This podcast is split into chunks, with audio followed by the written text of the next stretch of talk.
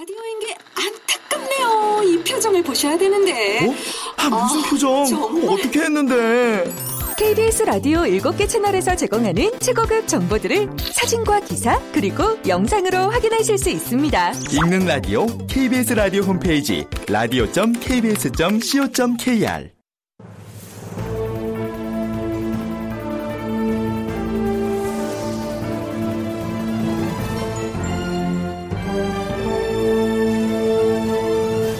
다큐멘터리 역사를 찾아서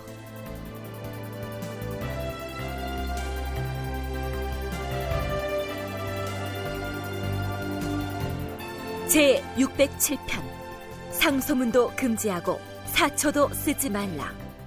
극본 이상남, 연출 김태성.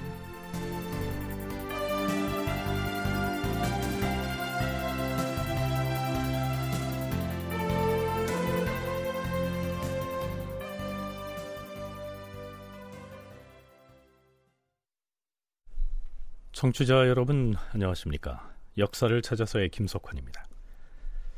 이전에도 누차 언급했습니다만 갑자사와의 소용돌이가 휩쓸고 간 이후에는 조정의 모든 신료들이 연산군에게 철저하게 제압을 당하는 상황이었기 때문에 뭐 이제 감히 국왕의 통치 행위에 대해서 거칠 것이 없게 됐습니다.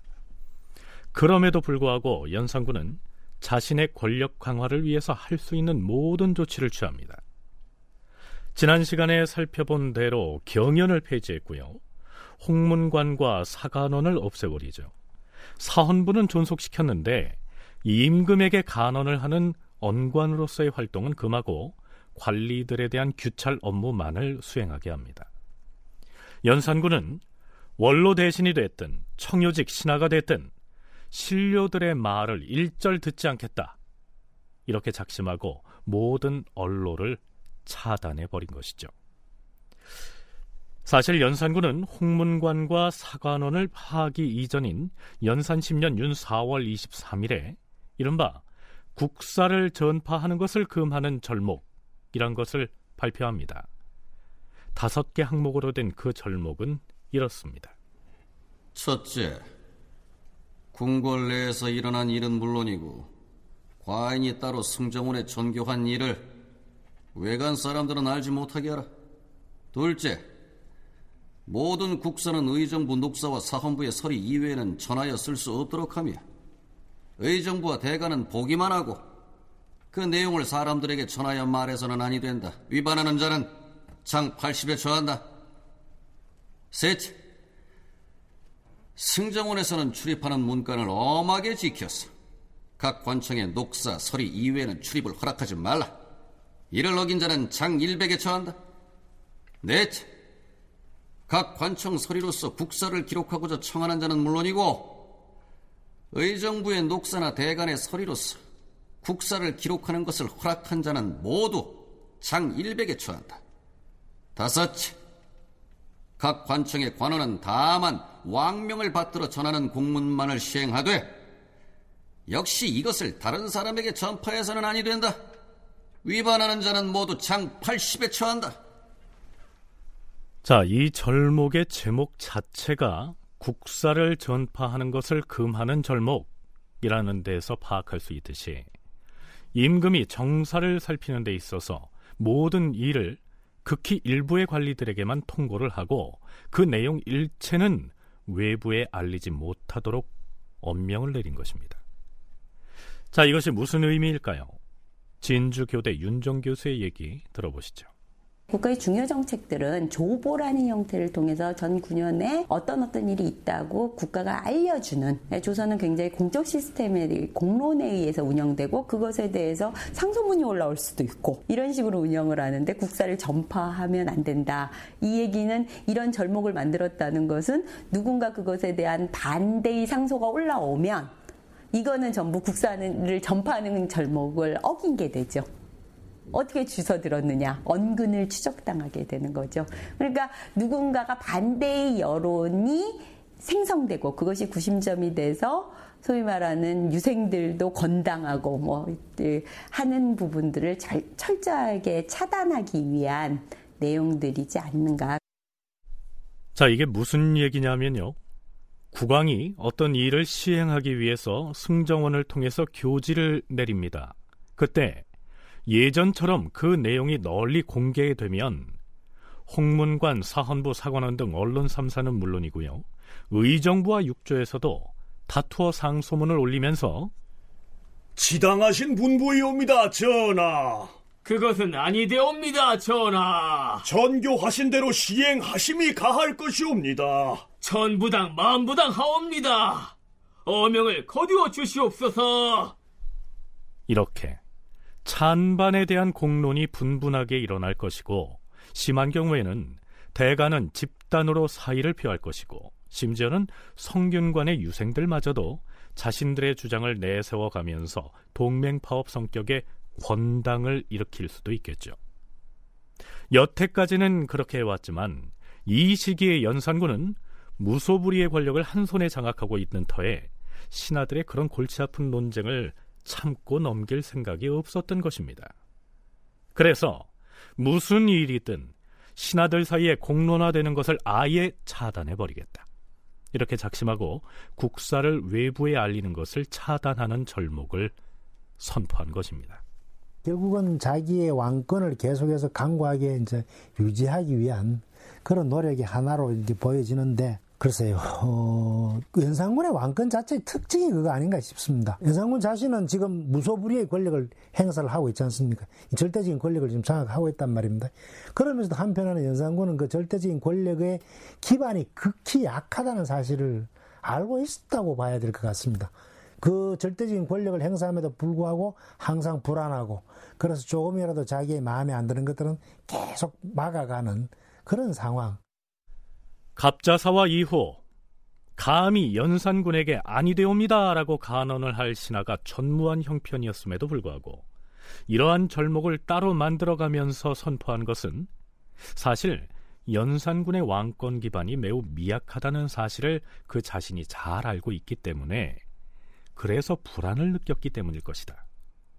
인제대 김훈식 교수의 분석이 그러합니다.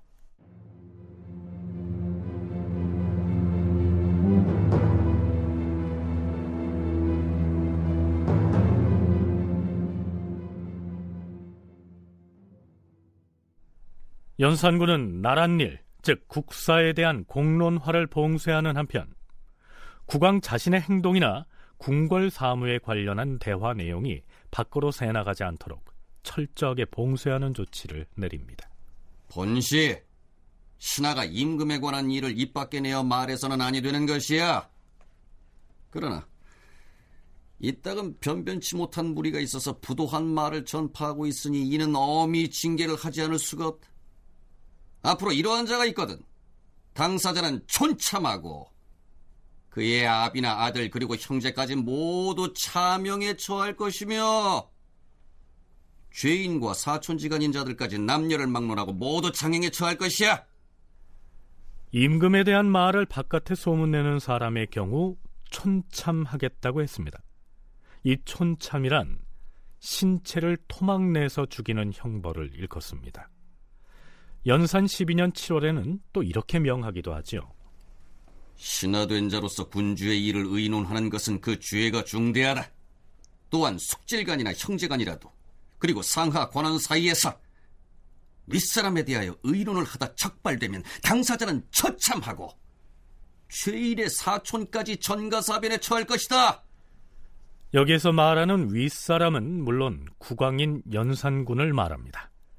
임금을 입에 올려서 뭐라고 의논을 하는 경우, 비록 그것이 친족 간에 오간 대화라고 할지라도 극형으로 다스리겠다는 얘기입니다. 적발된 사람의 사촌들도 전가사변을 하겠다고 했는데요, 전가사변은 이런 형벌입니다. 전가사변이란 평안도나 함경도 또는 강원도 등 멀리 떨어진 변경지역에다 전 가족을 입거시키는 형벌로서, 주거를 관에서 몰수하여 본가의 근거를 없애버림으로써 나중에라도 영영 돌아오지 못하게 하는 벌이다. 한편 연산군은 신하들이 혹시 쓴소리를 하는 경우가 생길 것을 우려했던지 신료들을 면대하는 절차마저 매우 까다롭게 만들어버립니다. 연산 십일 년이 되면요, 설령 신분이 정승이라고 할지라도 임금을 함부로 배할할 수 없게 됩니다.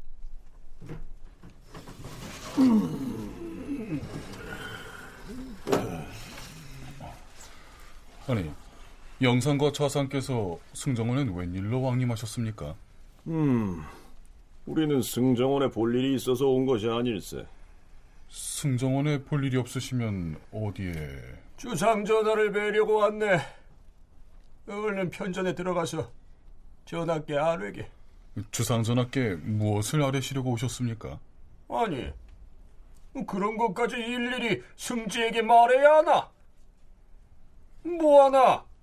어서 들어가서 영상과 좌상이 의논드릴 일이 있어 왔다고 전하께 아뢰라 하지 않는가? 그렇게는 안 되겠습니다. 무슨 일로 오셨는지, 그리고 전하께 무엇을 아뢰려고 하시는지를 미리 알아두라 하셨습니다.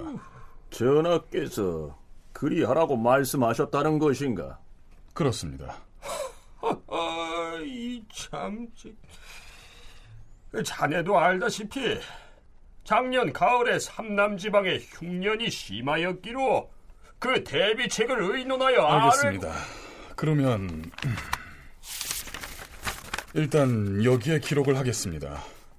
영상과 좌상께서 하삼도 백성의 구휼 대책을 보고하고자 전하를 아련하기를 원한다. 또 다른 안건은 없습니까? 아, 그거야. 주상 전하와 말씀을 나누다 보면 이런저런 문제들이... 안 됩니다. 전하께 아뢰 말씀을 사전에 승정원에 고하여야 합니다. 이거야, 원... 의정부 정승이 전하를 수시로 아련하고서 나랏일을 논하는 것이 대대로 이어온 전통인데 어찌하여 무슨 말을 할 것인지를 승정원에 일일이 알리라는 말인가? 전하께서 그리하라 명을 내리셨는데 그럼 두 분 정승께서는 어명에 따를 수 없다는 말씀인가요? 아, 주상 전하께 그리 고할까요? 아, 아 아닐세. 어명이라면야 당연히 따라야지. 그러면 의정부로 돌아가셨다가 내일 오십시오. 두 정승이 전하께 아뢰고자 하는 내용을 미리 고하여서 윤허를 내리시면 내일 전하를 배울 수 있을 것입니다. 자, 이런 일이 왜 생겼느냐 하면요, 연산 십일 년 정월 초 나흔 날에 연산군이 이런 명을 내렸기 때문입니다. 앞으로는 재성이 과인에게 아뢰 일이 있거든 하루 앞서서 어느 재상이 어떤 일을 아뢰려고 예고를 하고자 한다, 이렇게 미리 고하여 허락을 받은 다음에 드리도록 하라. 재상이 아뢰를 일은 하루 앞서서 말하고 예고를 해라 라는 얘기는 이제 아주 오래된 아버지의 구신들부터 이렇게 오래된 자기의 십 년간 통치를 같이 했던 재상조차도 직접 만나서 얘기를 못하고 하루 전에 이런 거 이런 거를 말하고 싶습니다. 그러면 국왕이 그것에 대해서 검토를 해보고 아마 사인을 줬겠죠. 그래서 할 수 있는 말 없는 말 를 가리게 하는 거죠. 재상조차도 이럴 것이며 그 다음에는 어, 왕에 관한 일을 말하는 데는 연좌해서 극형한다. 개인에 한정되면 기계 있게 말을 할 수가 있으니까 연좌까지 하겠다. 그 다음에 신자로서 국왕의 일을 의논하는 것 자체가 중재다 라는 얘기는 이제 자신에 대한 비판적인 여론 어떤 것도 공식적인 입론에서 전해 듣지 않겠다. 신하들이 감히 임금을 가르치려 드는 것을 용납할 수가 없으니 경연도 하지 않겠다. 감히 임금이 하는 일에 대해서 신하들이 이런저런 상소문을 올려서 논란을 벌이는 건 역시 용인할 수가 없으니 주요 국사는 외부에 알리지 못하게 하겠다. 대신들이 임금에게 찾아와서 거슬리는 소리를 할지도 모르니 하고자 하는 말을 하루 전에 미리 아뢰어서 윤허를 받은 사람만 만나겠다. 뭐 이런 식인데요.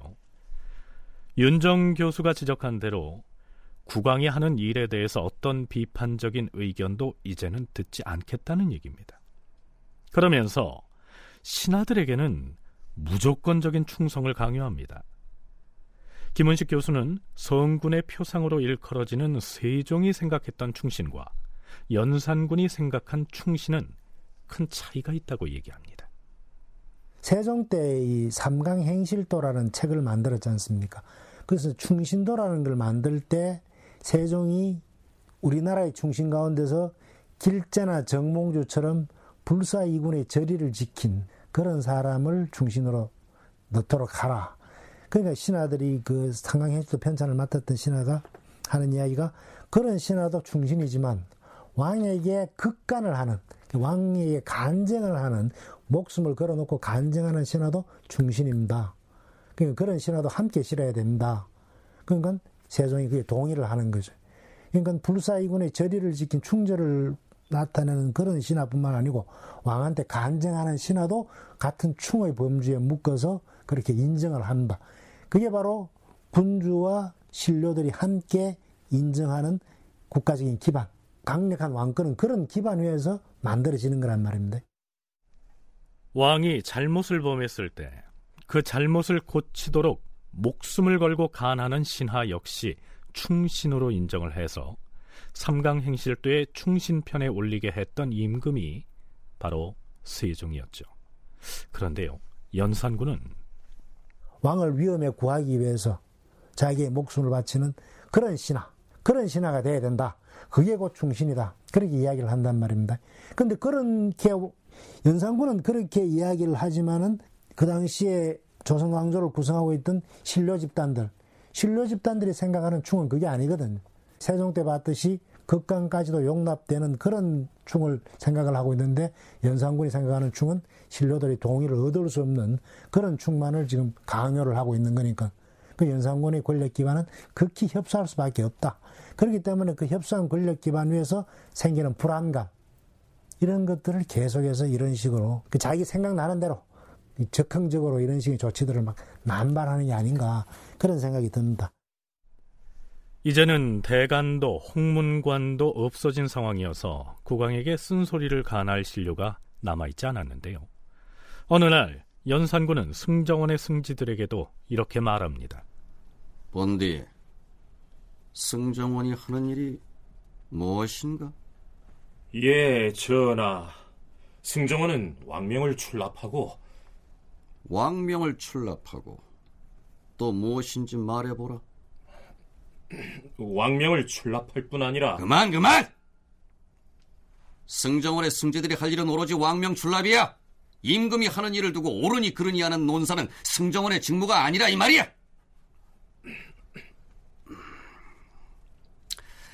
앞으로 승지들 중에서 과인에게 옳고 그름을 논기하는 자가 있으면 그 죄를 엄중하게 물을 것이다.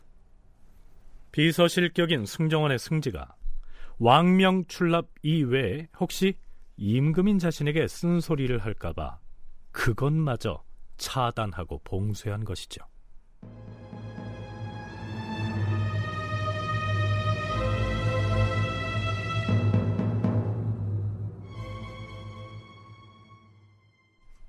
이 시기 궁궐 안 여기저기에는 어명에 따라서 여러 가지 물건을 만드느라 수백 명의 장인들이 상주하고 있었습니다. 연산군은 그들의 입도 단속할 필요가 있다고 여겼던 모양이죠. 연산 십 년 팔월의 기사를 보면 이런 내용이 나옵니다. 왕이 대궐에 차출된 장인들에게 권례에서 무슨 물건을 만드는지를 외부에 누설하지 못하도록 하고 이를 범한 자를 처벌하는 절목을 의논하여 아뢰라 하였다. 이때 왕은 온갖 기기하고 음교한 일을 몹시 좋아하여서 궁중에서 일하는 장인이 항상 수백 명에 이르렀는데 그들이 궁궐 내에서 하는 일을 외부 사람이 자세히 알까 염려하여 이런 전교를 내린 것이다. 실록에는 궁중에서 장인들이 하는 일이 연산군이 기기하고 음교한 행위를 하는 데 필요한 물건을 만드는 일이라고 했습니다. 예를 들면 이러한 일이죠. 장악원 제조는 들라. 부르셨사옵니까, 주상 전하? 음. 며칠 뒤에 과인이 처용놀이를 할 터인데 처용물을 출 때 쓸 가면은 만들고 있는 것인가? 전하께서 지난번에 만들었던 가면이 좋지 않다고 하셔서. 그래 그래, 그 가면은 마음에 들지가 않아. 아이 어찌 처용의 형상을 꼭 그렇게 흉하고 괴팍하게만 만들라는 법이 있겠느니? 하오면 어찌 만들었으면 좋겠사옵니까? 아, 이번에는 처형의 형상을 여자의 얼굴처럼 밝고 예쁘게 만들어 보아라. 그리고 예전에 처형 가면은 너무 두껍고 무거워서 쓰고 벗기에 불편해. 그러니 이번엔 좀 가볍게 만들도록 하라. 예, 전하. 하오나 가면을 만들 장인이 부족하옵니다. 청컨대 상의원에 있는 장인들을 데려다 만들도록 해주시옵소서. 그래, 그래, 그리하라. 상의원은 조선시대에 임금의 의복을 진상하고요, 대궐 안에 재물과 보물 등의 관리를 맡아보던 관청입니다. 연산군이 즐겼다는 유희 중에서 대표적으로 음란한 것으로는 처용희 혹은 처용무를 일컫습니다. 연산군은 바로 그런 유희에 사용할 처용의 가면 등을 만들게 하면서 한편 그 사실이 밖으로 알려질까봐 조바심을 합니다.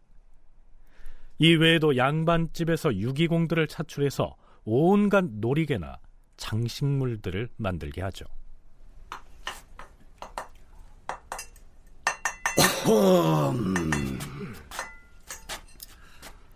와인이 지시한 물건들은 차질 없이 잘 만들고 있는 것인가? 예, 주상전하. 하운데 자출된 유기공들에게 하루 두 끼의 밥을 꼬박꼬박 먹이고 있어온데 그 비용이 너무 많이 소요되옵니다. 지금 무슨 소리를 하는 것인가? 유기공들에게 일을 시키는 것은 정지할 수 없는 일이야. 온 천하에 임금의 신하 아닌 자가 없는데 양반집에서 장인을 불러다 역사시키는 것이 무슨 불감이 있겠는가? 하라면 할 것이지 감히 이놈이. 이 유기공들의 주인들 중에 불평하는 자가 있거든 모두 그 주인의 성명을 적어서 아뢰라. 예, 주상전하. 그리고 이들이 궐 밖으로 나가 집에 다녀오는 일이 있더라도 궐 안에서 한 일을 아무에게도 발설하지 못하게 하라. 알겠는가? 예, 주상전하. 정승들 중에 말이야, 대궐 안에서 장인들을 너무 많이 데려다 역사를 시키고 있다면서 그 패단을 말하는 자가 있는 모양인데 얘는 당치 않다. 어? 과인이 꼭 필요한 물건을 만드는 것이며 또한 부득이 담을 쌓을 곳이 있어서 장인들을 불러다 담장 쌓는 일을 시켰고 문을 만들 곳이 있기 때문에 목소를 부른 것이야. 무릇 권례에서 부역을 하는 자가 밖에 나가서 혹 궁중의 일을 누설하면 그 자신을 중벌로 논할 뿐 아니라 세 명의 이웃 및 그 관사의 관원과 제조들도 아울러 논지할 것이니 명심하게 하라. 연산군은 궁중에 들어와서 일하는 장인이나 인부들 중에 권례에서 있었던 일을 한마디라도 외부로 발설하면 몸을 절단해 죽이겠다고 선포를 하고요, 그도 모자라서 그 가족은 물론 세 명의 이웃까지 연좌해서 처벌하겠다고 엄포를 놓습니다. 큰 죄를 지었을 때 가족과 친인척을 연좌해서 벌하는 경우는 자주 있었지요. 하지만 이웃 주민까지 연좌해서 벌하는 것은 모반대역죄가 아니면 그 선례가 없는 일입니다. 연산군은 궁중에 차출돼서 일하는 장인들이 궁중에서 자신이 무슨 일을 했는지를 사람들에게 말하기만 해도 그렇게 다스리겠다는 겁니다. 그뿐만이 아니었습니다. 아니, 아니 저 말들은 다 어디로 끌고 가는 거야? 아, 말이 참 크고 잘생겼네. 어디로 가긴 나라님 계시는 대궐로 끌고 가는 거지. 아니, 지난번에도 수말 여러 마리를 임금한테 바쳤다는 소문이 있던데. 아니, 왜 우리 임금님은 말 중에서도 순놈만 좋아하신대? 에휴, 그 속을 누가 알겠어. 지난번에는 한겨울에 옥을 캐다 바치라고 하는 통에 강원도 사람들 여러 명이 죽고 다치고 아주 난리가 났다던데. 아, 엊그제는 옥 가공하는 기술자들이 줄줄이 대궐에 들어가던걸. 음. 그걸로 가락지 만들고 놀이개 만들고 해서 응? 다 누굴 주려나? 그런 얘기하다가 들키면 멸문지화를 당한다는 거 몰라? 자, 이런 여론에 신경이 쓰였던 것일까요? 연산군은 또 이런 교지를 내립니다. 지금 능상의 풍속을 고치는 중인데 궁궐 안에서 일어난 일을 바깥에 발설하는 자들이 틀림없이 있을 것이다. 사헌부 관원들은 각 관사를 분담하여 철저히 감찰하라. 사사로이 다른 사람에게 오늘 어떤 물건이 대궐로 들어갔다 따위의 말을 발설하고 또한 그 말을 듣고서 전파하는 자들이 있을다. 이들을 찾아내어 그 죄를 엄히 물으라. 연산군은 해당 관리들에게 불경한 말을 한 사람이 있는지의 여부를 감찰하게 하면서 정기적으로 보고를 하게 합니다. 왕이 교지를 내렸다. 도성의 북부 지역을 담당한 관원은 이달 보름 전에 세상 일을 비방한 사람이 있는지 없는지를 알아야 함에도 그 임무를 망각하였다. 사헌부에서는 그 자를 잡아다 국문하라. 왕은 아랫사람들이 자기를 비평할 것으로 의심하여서 끼리끼리 어울려 서로 이야기하는 것까지 금하는 법을 세우고 각 부서로 하여금 달마다 초하루와 보름에 그런 자가 있고 없음을 아뢰게 하니 관리들은 혹 길에서 만나더라도 눈짓만 주고받을 뿐 감히 서로 이야기를 주고받지 못하였다. 연산군은 중국에 가는 통사, 즉 통역관이 혹 외국인을 만나서 나랏일을 사사로이 얘기할까봐 그것도 걱정이 됐던 모양이죠. 이번에 연경에 가는 통사들이 중국의 관리들과 사사로이 서로 교통하면서 물품을 사고 팔고 이야기할 즈음에 본국의 일을 누설한다면 이는 곧 국가를 반역함과 다름이 없도다. 이를 범한 통사는 능지 처사시키고 그 처자는 중죄에 처할 것이야. 대체 연산군은 왜 이렇듯 사사로운 일에까지 이처럼 노심초사하면서 상식 밖의 조치들을 남발하고 있는 것일까요? 얼핏 보기에는 그 절대 권력을 가지고 있는데 근데 그게 얼마나 허무한 건지 무너지고 나면은 그 기반이 하나도 없었던 게 드러나는 그런 권력들이 뭐 연산군만이 아니고 우리 역사상에도 많이 보이지 않습니까? 우리뿐만 아니고 다른 나라 역사에서도 있었고. 그런데 뭐 권리 정권이 바뀌면은 하루아침에 튼튼할 것 같았던 권력 기반이 싹 없어지는 그런 모습도 보이지 않습니까? 박정희 대통령 죽고 난 다음에 공화당 바로 없어지듯이 그런 식으로 돼버리는 그런 형태. 그거하고 마찬가지가 아닐까. 그럴 때 할 수 있는 조치라는 게 이거는 보통으로서는 생각할 수 없는 그런 조치들이 계속해서 나오는 게 아닌가. 실제로 중종반정이 일어났을 때 연산군의 곁에 남은 사람은 한 사람도 없었습니다. 김은식 교수의 말 맞다나 일견 절대 권력을 가진 막강한 권력자처럼 보였지만 기실 그의 왕권 기반은 허약하기 짝이 없었고 그 사실을 그 자신도 잘 알고 있었기 때문에 불안하고 또 두려웠던 것이죠.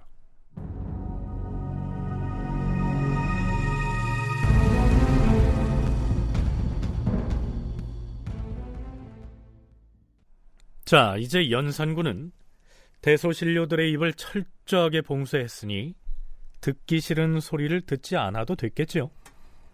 음, 그동안 눈에 가시 같았던 사관원의 관관도 홍문관의 관원들도 모두 없애버렸으니 이제부터는 감히 임금을 능멸하는 언사를 입에 올리는 자들 때문에 걱정할 일은 없어졌겠다.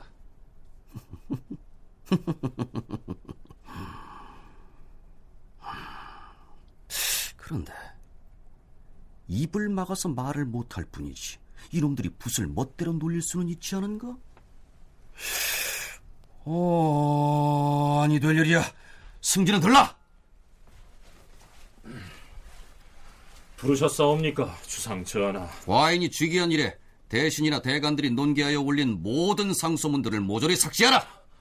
상소문을 모두 없애라 하시면 어인 위험이로... 예전의 상소문들을 찾아 읽어보면 그 속에 임금을 능멸하는 말들이 난무하지 않는가? 그것을 역사의 기록으로 남겨두어야 하겠는가? 하오나 그 상소문의 내용은 사관들이 이미 다 사초에 기록하여 가지고 있을 것이오. 그래 그래 알고 있느니라. 과인이 상소문을 모두 없애버린다 하여도 변변치 못한 사관들이 그 내용을 역사의 기록으로 남길 것이다. 그러나 내가 어찌 그것을 두려워하랴. 모름지기 임금이 정사를 살필 때 여러 곳에서 여러 의견이 분분하게 나오는 것은 매우 마땅하지 못해 국가의 일을 두고 어찌 입 달린 자들마다 다 한마디씩 할 수가 있겠는가? 앞으로는 이러하지 못하게 할 것이다. 비록 앞으로는 임금이 하는 일에 대해서 간쟁을 하거나 상소를 올리지 못하도록 모든 조치를 취해놓기는 했지만, 지난 시절 신료들이 여러 가지 의논들을 담아서 올렸던 상소문들이 고스란히 보존돼 있다는 사실만으로도 불쾌했던 모양입니다. 하지만 연산군은 그 정도로는 마음에 차지 않았습니다. 승정원에서는 과인이 즉위한 이후에 작성한 승정원 일기를 모두 모아서 수찬하라. 그리고 사관들이 각기 집에 보관하고 있는 사초들을 오늘 중으로 즉시 거두어들이라. 미처 바치지 못하는 사관이 있거든 그 죄를 물을 것이며, 내용을 고쳐서 낸 자가 있으면 그 역시 중죄로 논할 것이야. 임금이 자신의 즉위 이후 이때까지 기록해놓은 승정원 일기와 더불어서 사관들이 집에 보관하고 있던 가장사초를 모두 제출하라고 명하고 있는 것입니다. 본래 이 가장사초는 해당 임금이 사망한 뒤에 그 임금의 실록을 펼쳐날 때에 이르러서야 실록청에서 수합하게 돼 있습니다. 연산군은 재위 도중에 이 사초를 직접 보겠다고 제출하라고 명한 것이죠. 사관들은 당황했겠죠. 아, 야야야야야. 아이, 당장 오늘 중으로 사초를 제출하라고 하시니, 아, 이 일을 어찌했으면 좋겠나? 아이, 어명이 그러하니 어쩌겠나? 제출해야지. 아, 이 사초들을 모두 고스란히 갖다 내잔 말인가? 아, 이 사람이 안 되지. 그랬다가 목이 달아날 텐데. 에? 자, 에? 임금이 읽어서 조금이라도 불쾌하게 여길 만한 내용은 모두 태워 없애고 문제없는 잡사에 대한 기록만 갖다 바치도록 하자고. 아유, 아니 뭐하고 있나? 저쪽에 빼놓은 사초는 불태우지 않고. 아, 아, 알겠네. 예.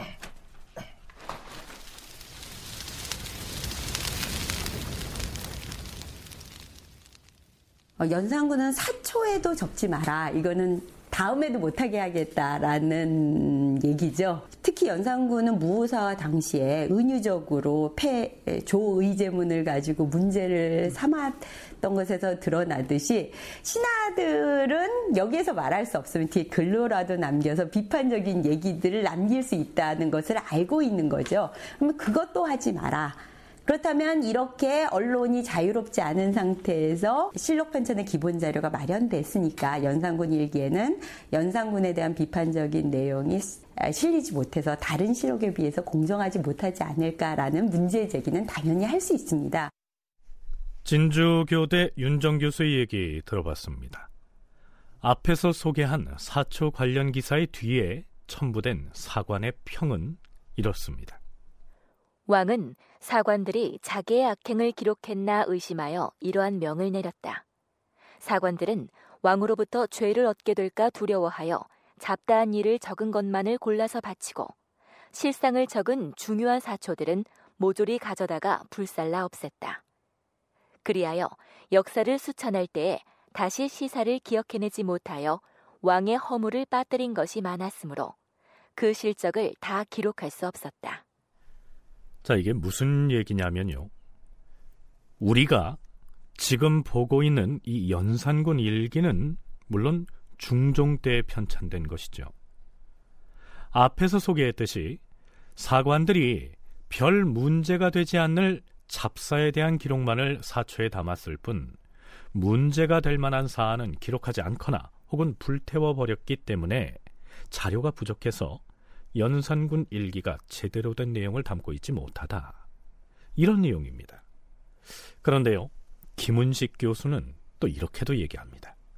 갑자사화 이후에 연산군의 국정 운영에 대해서는 사실 뭐 뚜렷하게 기록할 만한 그런 중요한 내용은 별로 없으니까요. 전부 다 연산군의 잘못들밖에 없으니까, 소위 말하는 폭정의 그런 구체적인 내용밖에 없으니까. 그리고 그런 폭정의 내용들이 실제로 사초에 기록해서 근거에서 기록이 된 건지, 아니면은 중종 때 반정이 있고 난 다음에 그 시간이 얼마 지나지 않았으니까, 그러니까 당시에 그런 그 연산군의 행태를 다 기억하고 있을 테니까 그 기억에 바탕을 해서 기록이 된 건지, 그거는 뭐 정확하게 알 수는 없겠습니다만은, 아무래도 어 이 시기에 이 사초의 양이라든지 그다음 시정기의 양 자체는 굉장히 줄 수밖에 없지 않았을까, 그렇게 생각이 됩니다. 그리고 그게 뭐 연산군 일기를 실 편찬하는데 뭐 부실을 처리했다기보다는 자세히 정답을 해서 더 나아질 것 특별히 있었을까. 갑자사화 이후 연산군이 집착하고 또는 몰두한 사안들이라고 해봐야 정치적으로 중요한 내용은 찾아보기 힘들고요. 음행, 또 악행, 폐행들 뿐이었습니다. 그 내용들을 정직하고 세세하게 잘 기록해서 실록에 나열했다 한들 이게 무슨 의미가 있겠느냐, 이러한 의견이죠.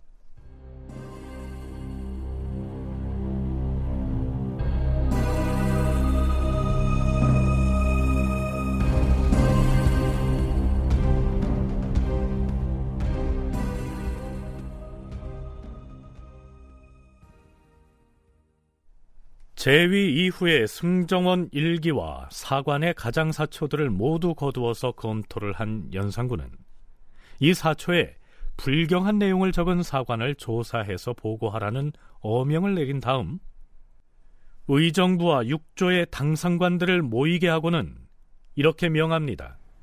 앞으로 사관들로 하여금 사초에 잡사만 쓰고 써서는 안 될 일은 쓰지 말도록 하고자 하는데 이에 대하여 의논하라. 왕이 마음대로 욕심을 부려 못하는 일이 없었으므로 혹 사관이 그 일들을 사실 그대로 쓰지 않을까 염려해서 이러한 전교를 내린 것이다. 자, 임금이 직접 사관들에게 아예 대놓고 앞으로 사초에는 사소하고 잡다한 일만 기록하라, 이렇게 명하고 있는 것입니다. 또 얼마 뒤에는 이러한 교지까지 내립니다.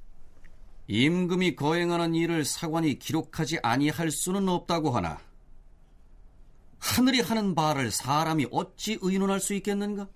어? 임금이 행하는 일을 신하가 어찌 시시비비를 가려서 쓸 수 있겠는가 말이야.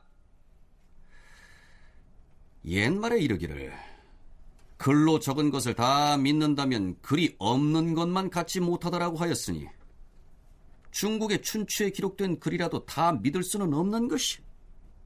그러므로 과인은 사관으로 하여금 임금의 과실에 대해서는 기록하지 못하게 하였노라. 그러다가 또 얼마 뒤에는 사관으로 하여금 아예 사초를 기록하지 말라고 명합니다. 자, 그렇다면 실록을 편찬하는 데에 기초가 되는 이 사초가 이처럼 부실하고 소략, 즉 꼼꼼하지 못했다면 연산군이 쫓겨난 뒤인 중종 제위기에 편찬된 이 연산군 일기에 대해서는 우리가 과연 어떤 평가를 내릴 수가 있을까요? 실록에는 당연히 공정성을 보장하기 위해서 편찬한 인물들을 기록하게 하는데 중종반정 이후에 편찬된 연산군 일기에는 편찬자의 목록들이 나오지 않죠.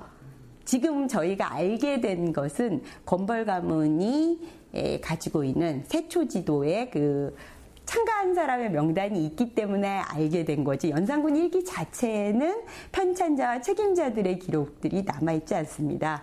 그렇다면 외려 어, 누가 편찬해서 이런 말을 썼는지도 남기지 못할 만큼 외려 연산군 일기는 굉장히 패정에 대한 내용을 압축적으로 제시하고 있지 않을까라는 생각을 할 수 있습니다. 그래서 연산군 일기를 읽을 때의 가장 큰 어, 유념할 점은 이것은 연산군의 패정, 특히 이게 연산군의 하나, 하루하루 쓴 일기라기보단 중종 반정 이후 정리된 연산군에 대한 인식이기 때문에 이런 관점에서 어, 연산군의 통치를 이해해줘야 하지 않을까. 연산군 일기를 펴내는 데 있어서 사초나 시정기 등의 자료가 없거나 혹은 매우 부실했을 것이므로 상당 부분 기억을 되살려서 실록의 기사를 썼겠죠. 연산군의 재위 기간은 십이 년에 불과했고 또한 연산군 일기의 편수 작업에 참여한 사람들이 연산군 치세에 관직에 있었던 사람들이었기 때문에 불과 얼마 전의 일들을 기억해내는 데에는 별 문제가 없었을 겁니다. 자, 그렇다면 과연 어떤 일들을 주로 기억에 떠올려서 실록에 담았을까요?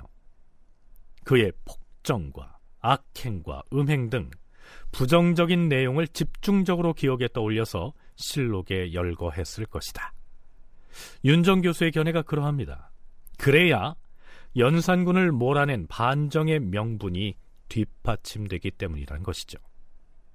그런데요, 김은식 교수의 의견은 조금 다릅니다. 반정을 합리화를 해야 될 만큼 여러 가지 기록들을 통해서 이렇게 해서 반정을 했다, 뭐 이런 정도 이야기가 별로 필요 없지 않았을까? 거꾸로 생각하면은 연산군의 잘못을 드러내면 드러낼수록 그러면 니는 그때 뭐 했는데 소리 나오면은 그러면 자기들도 곤란해지는 거지. 그러니까 뭐 대충 그냥 연산군을 죽이려고 했던 그 사실만 알면은 그걸로 충분하지 않을까, 그런 생각을 할 수도 있습니다. 무오사화와 갑자사화 때 수많은 사람들을 학살한 것만으로도 연산군이 왕위에서 쫓겨날 명분은 차고 넘치기 때문에 뭐 구태여 그의 음행이나 기행 따위를 일부러 세세히 찾아서 나열할 필요까지는 없었다는 얘기입니다. 그런 잡다한 악행 기사들을 지나치게 길고 또 자세하게 열거할수록, 그러면은 연산군이 그런 패정을 일삼을 때 당신은 신하로서 뭘 하고 있었는가, 이런 반격에서 자유로울 수가 없었기 때문에 오히려 간략하게 다루고서 서둘러 넘어가려고 했을 가능성이 크다, 이런 견해인 것이죠. 자, 어느 쪽이 타당한지는 청취자 여러분이 판단할 몫입니다.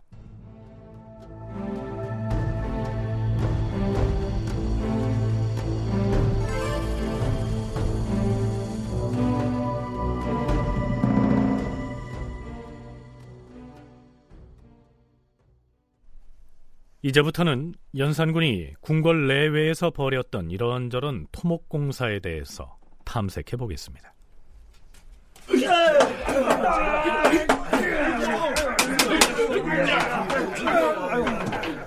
자, 연산군 재위 기간 중에 중반이 넘어가고 말년에 이르기까지 궁궐 내외에서 크고 작은 공사가 끊임없이 계속된 것으로 기록되어 있습니다. 갑자사화가 일어나고 수개월이 지난 연산 십 년 팔월 무렵에는 영의정 유순과 우의정 강귀손이 직접 공사 감독을 했던 모양이죠. 어떤 공사들을 또 어떻게 했는지 두 정승의 보고 내용을 들어보시죠. 주상전하, 전하께서 명하신 차양각, 환추정 및 명정전의 계단 밑에 돌을 까는 것과 수라, 인정전, 문소전 등의 온돌을 놓는 것, 그리고 모화관, 열무정, 망원정, 연영문, 선정전에서 숙장문에 이르기까지 어루를 쌓고 땅속으로 도랑을 내는 공사를 곧 시작할 것이옵니다. 또한 승정원에 좌청을 설치하고 온방을 갖출 것이오며, 명정전의 계단 및 좌우 행랑과 빈청, 경양문 남쪽에서 선인문까지 담장을 쌓는 것, 사복시 대문 맞은편에 문을 새로 만드는 것과 사복시 서쪽에 남향으로 문 만드는 공사를 이미 시작하였사옵니다. 신이 맡은 역사는 함춘원 남쪽 모퉁이에서 사복시 담 모퉁이까지 담장을 쌓는 것, 그 사이에 대문을 만들고 좌우에 현문을 두는 것, 사복시 동쪽 담 밑에 양쪽에 물길을 내는 것, 선인문 단 및 수구에 돌문을 설치하는 것, 그리고 이궁 쉰칸을 짓는 것, 사복청 앞에 새문을 만들고 좌우에 담장을 쌓는 것, 창덕궁 협양문과 궁방에서 누상구까지의 길을 수리하는 것, 창경궁과 홍문관의 남쪽 행랑 네 칸과 대내 행각 서른다섯 칸을 설치하는 것, 월랑 여든다섯 칸을 짓는 역사 등인데 곧 착수할 것이옵니다. 자, 이렇게 궁궐 내부에서 이런저런 공사들을 동시다발로 벌이는 것으로 돼 있습니다. 이 중에서 임금이 은밀하게 다닐 수 있는 길, 즉 어로를 쌓는 공사를 하겠다는 대목이 눈에 띄죠. 앞에서 열거한 토목공사가 꼭 필요한 것이었는지의 여부는 판단하기가 어렵습니다. 하지만 실록에다가 궁궐의 어느 쪽에 도랑을 치거나 혹은 어느 곳에 문짝을 단다는 지극히 사소한 내역까지 미주알 고주알 이렇게 기록해놓은 의도는 무엇일까요? 국왕이 통치를 잘못한다라고 얘기했을 때 대표적인 사례들이 음행을 한다거나 아니면 불효를 한다거나 아니면 공역을 많이 한다, 공사를 많이 한다. 이 공사를 많이 한다는 건 바로 백성들을 동원해서 하기 때문에 백성을 피폐하게 하는 아주 나쁜 된 패정입니다. 그런데 이게 국가 전체를 위한 도로를 쌓았다든지 깔았다든지 뭐 도성을 쌓았다라고 한다면 이게 반드시 국왕을 위해서만이다라고 얘기하기는 상대적으로 어렵지요. 이 때문에 에, 국왕을 위한 궁궐을 짓는다든지 뭐 정자를 짓는다든지 이렇게 얘기를 한다면 개인의 국왕의 취향을 위해서 백성들의 민생을 파탄시킨 사례로 이해될 수 있습니다. 연산군 일기에는 굉장히 많은 토목 기사들이 나오는데요. 이 가운데서 굉장히 재밌는 거가 서총대입니다. 앞에서 소개한 궁궐 내부 공사 관련 기사의 경우에는 국왕 개인을 위한 공사 때문에 백성들을 징발해서 민생을 파탄시켰다. 뭐 이런 의도를 가지고 썼을 가능성이 있다는 얘기죠. 그건 그렇고요. 윤정 교수가 굉장히 재미있는 것이라고 언급한 공사가 바로 서총대를 건설하는 공역입니다. 자, 관련 기사를 한번 살펴볼까요? 연산 십이 년 정월의 실록 기사에는 이렇게 올라 있습니다. 서총대의 공사를 마친 후에는 동서에 걸쳐서 성을 쌓을 것이다. 그 성터에는 큰 나무를 쭉 심어서 성 안을 보이지 않게 가릴 것이니 차질 없이 시행하라. 왕이 그때의 명을 내려서 후원에 돌을 쌓아서 대를 만들고 용을 아로 새긴 돌로 난간을 만들게 하였다. 서총대는 천명이 올라가 앉을 만하고 높이는 열 길이나 되었다. 이름을 서총대라 하고 그 앞에는 큰 못을 파괴했는데 공사를 감독한 인원만 백 명이 되었으며 부역에 동원된 군사는 수만 명이나 되었으므로 인부들이 노역을 하면서 외치는 호야 소리가 밤낮으로 끊이지 않고 천지를 진동하였다.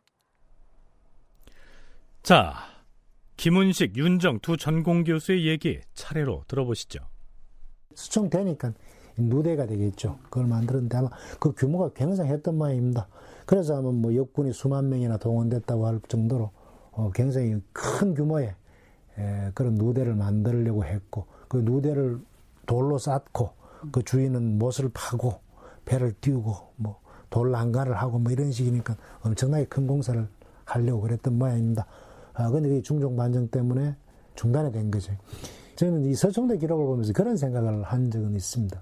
만약에 중종반정이 조금 늦게 일어나서 이 서총대가 완성이 돼서 지금까지 남아있다면은 과연 이 얘기에 대한 평가가 어땠을까? 이 서총대 제 생각에는 틀림없이 아주 멋있는 그런 건축의 형태로 아마 남아있을 것 같습니다. 지금도 서총대와 그 서총대의 형태가 그대로 남아있는데요. 창덕궁 안에 후원에 있는 정자 하나가 수만 명을 동원해서 지을만 하는 것은 아닙니다. 당연히 궁궐 내에는 끊임없이 궁궐을 수리하는 작업들이 있고 거기에 정상적으로 궁궐이 운영이 되면 그것들을 원래 정자를 옮겨서 짓기도 하고 옛날에 전근대의 그 건축물이라는 것은 다 재활용을 하는 부분들도 있기 때문에 엄청나게 무리한 무리한 그 역사가 일어났다라고 보기에는 문제가 있는 것 같습니다. 일례로 광해군 같은 경우도 끊임없이 궁궐을 지어서 백성을 도탄에 빠지게 했다. 아, 대표적인 폐행의 사례인데요. 이 궁궐을 짓게 된 거는 가장 중요한 게 임진왜란으로 궁궐이 불타서 어, 다시 지을 수밖에 없는 사례가 있었고 창덕궁의 후원에 세우려고 했던 서총대가 천 명의 인원이 올라갈 수 있을 만큼이면 상당한 규모인 것은 틀림이 없는데요. 윤정 교수는 이 기사 중에 수만 명이 동원됐고 감독관만 백 명이나 됐다고 한 것은 연인원으로 계산한다고 해도 과장된 측면이 있다고 얘기합니다. 서총대의 서는 상서로울 서자고요. 총은 파총자입니다. 파만을 할 때 그 파를 말합니다. 한국학중앙연구원에서 발간한 민족문화대백과 사전을 인용하면 이렇습니다. 이곳은 본래 성종 때 한 줄기에 아홉 개의 가지가 달린 특이한 파가 돋아나서 상서로운 파를 의미하는 서총이라고 불리는 장소였는데, 연산군이 이를 기념하고 아울러 유흥의 장소로 삼기 위하여 서총대를 쌓았던 것이다. 이 공역은 수만 명의 인원이 동원되고 일 년 이상 지속된 대공사였으므로 그 자금 조달을 위하여 백성들에게 무리하게 세금을 부과하였고 그 독촉이 매우 심하였다. 서총대는 창덕궁 후원에 돌로 쌓은 누대와 정자를 말하는데 영화당 동남쪽인 지금의 춘당대 동편에 있었다. 연산 십일 년부터 일 년 이상 걸려 수만 명의 역군이 동원되어 조성되었다. 그러나 일부 공사는 완성되지 못한 채 천오백육 년 중종반정과 함께 중지되었다. 원래 계획에 의하면 백 척의 높이로 석축을 쌓아서 누대를 만들고 수백 명이 앉을 수 있는 화려한 돌란간을 만들며 그 아래에는 수십 길의 깊이로 못을 파고 배를 띄우려고 하였다. 또한 옆에는 아름다운 정자를 지었다. 연산 십이 년 이월 삼 일의 기사를 보면요, 서총대 건설 공사와 관련해서 백성들이 감당해야 했던 고통이 어느 만큼이었는지가 아주 잘 나타나 있습니다. 서총대 앞에 못을 파되 깊이가 열 길이 되게 해서 큰 배도 운행할 수 있게 하라.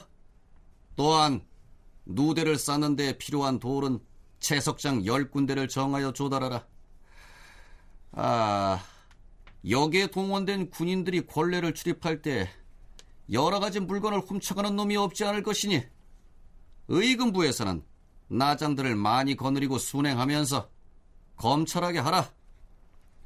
그러나 매양 임금이 거둥할 때면 내관이 곤장을 휘두르면서 군인들을 몰아냈으므로 이리저리 쫓겨다니느라 일할 겨를이 없어서 마침내 두어자 깊이도 파지 못하였다. 자, 이렇듯 이 역에 동원된 군인들의 고충은 이루 말할 수가 없었고요.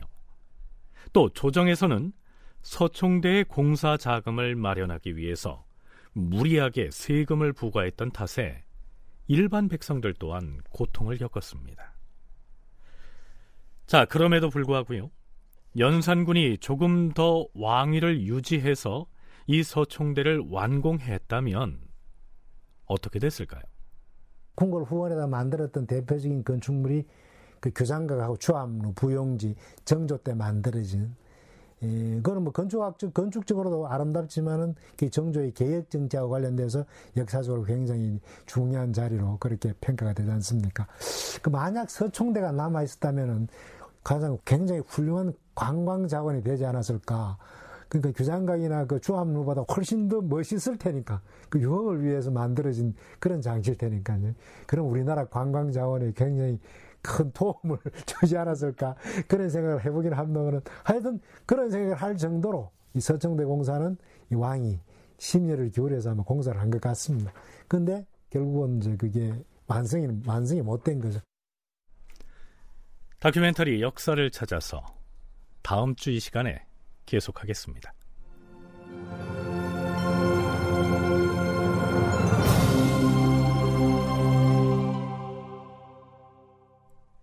출연 이규석, 이정민, 이규창, 김진수, 장희문, 허성재, 석승훈, 이명호, 선우현수, 홍우백, 이진무, 구지원, 이다슬. 낭독 미나, 해설 김석환, 음악 박복규, 효과 신연파 노동걸, 기술 이진세.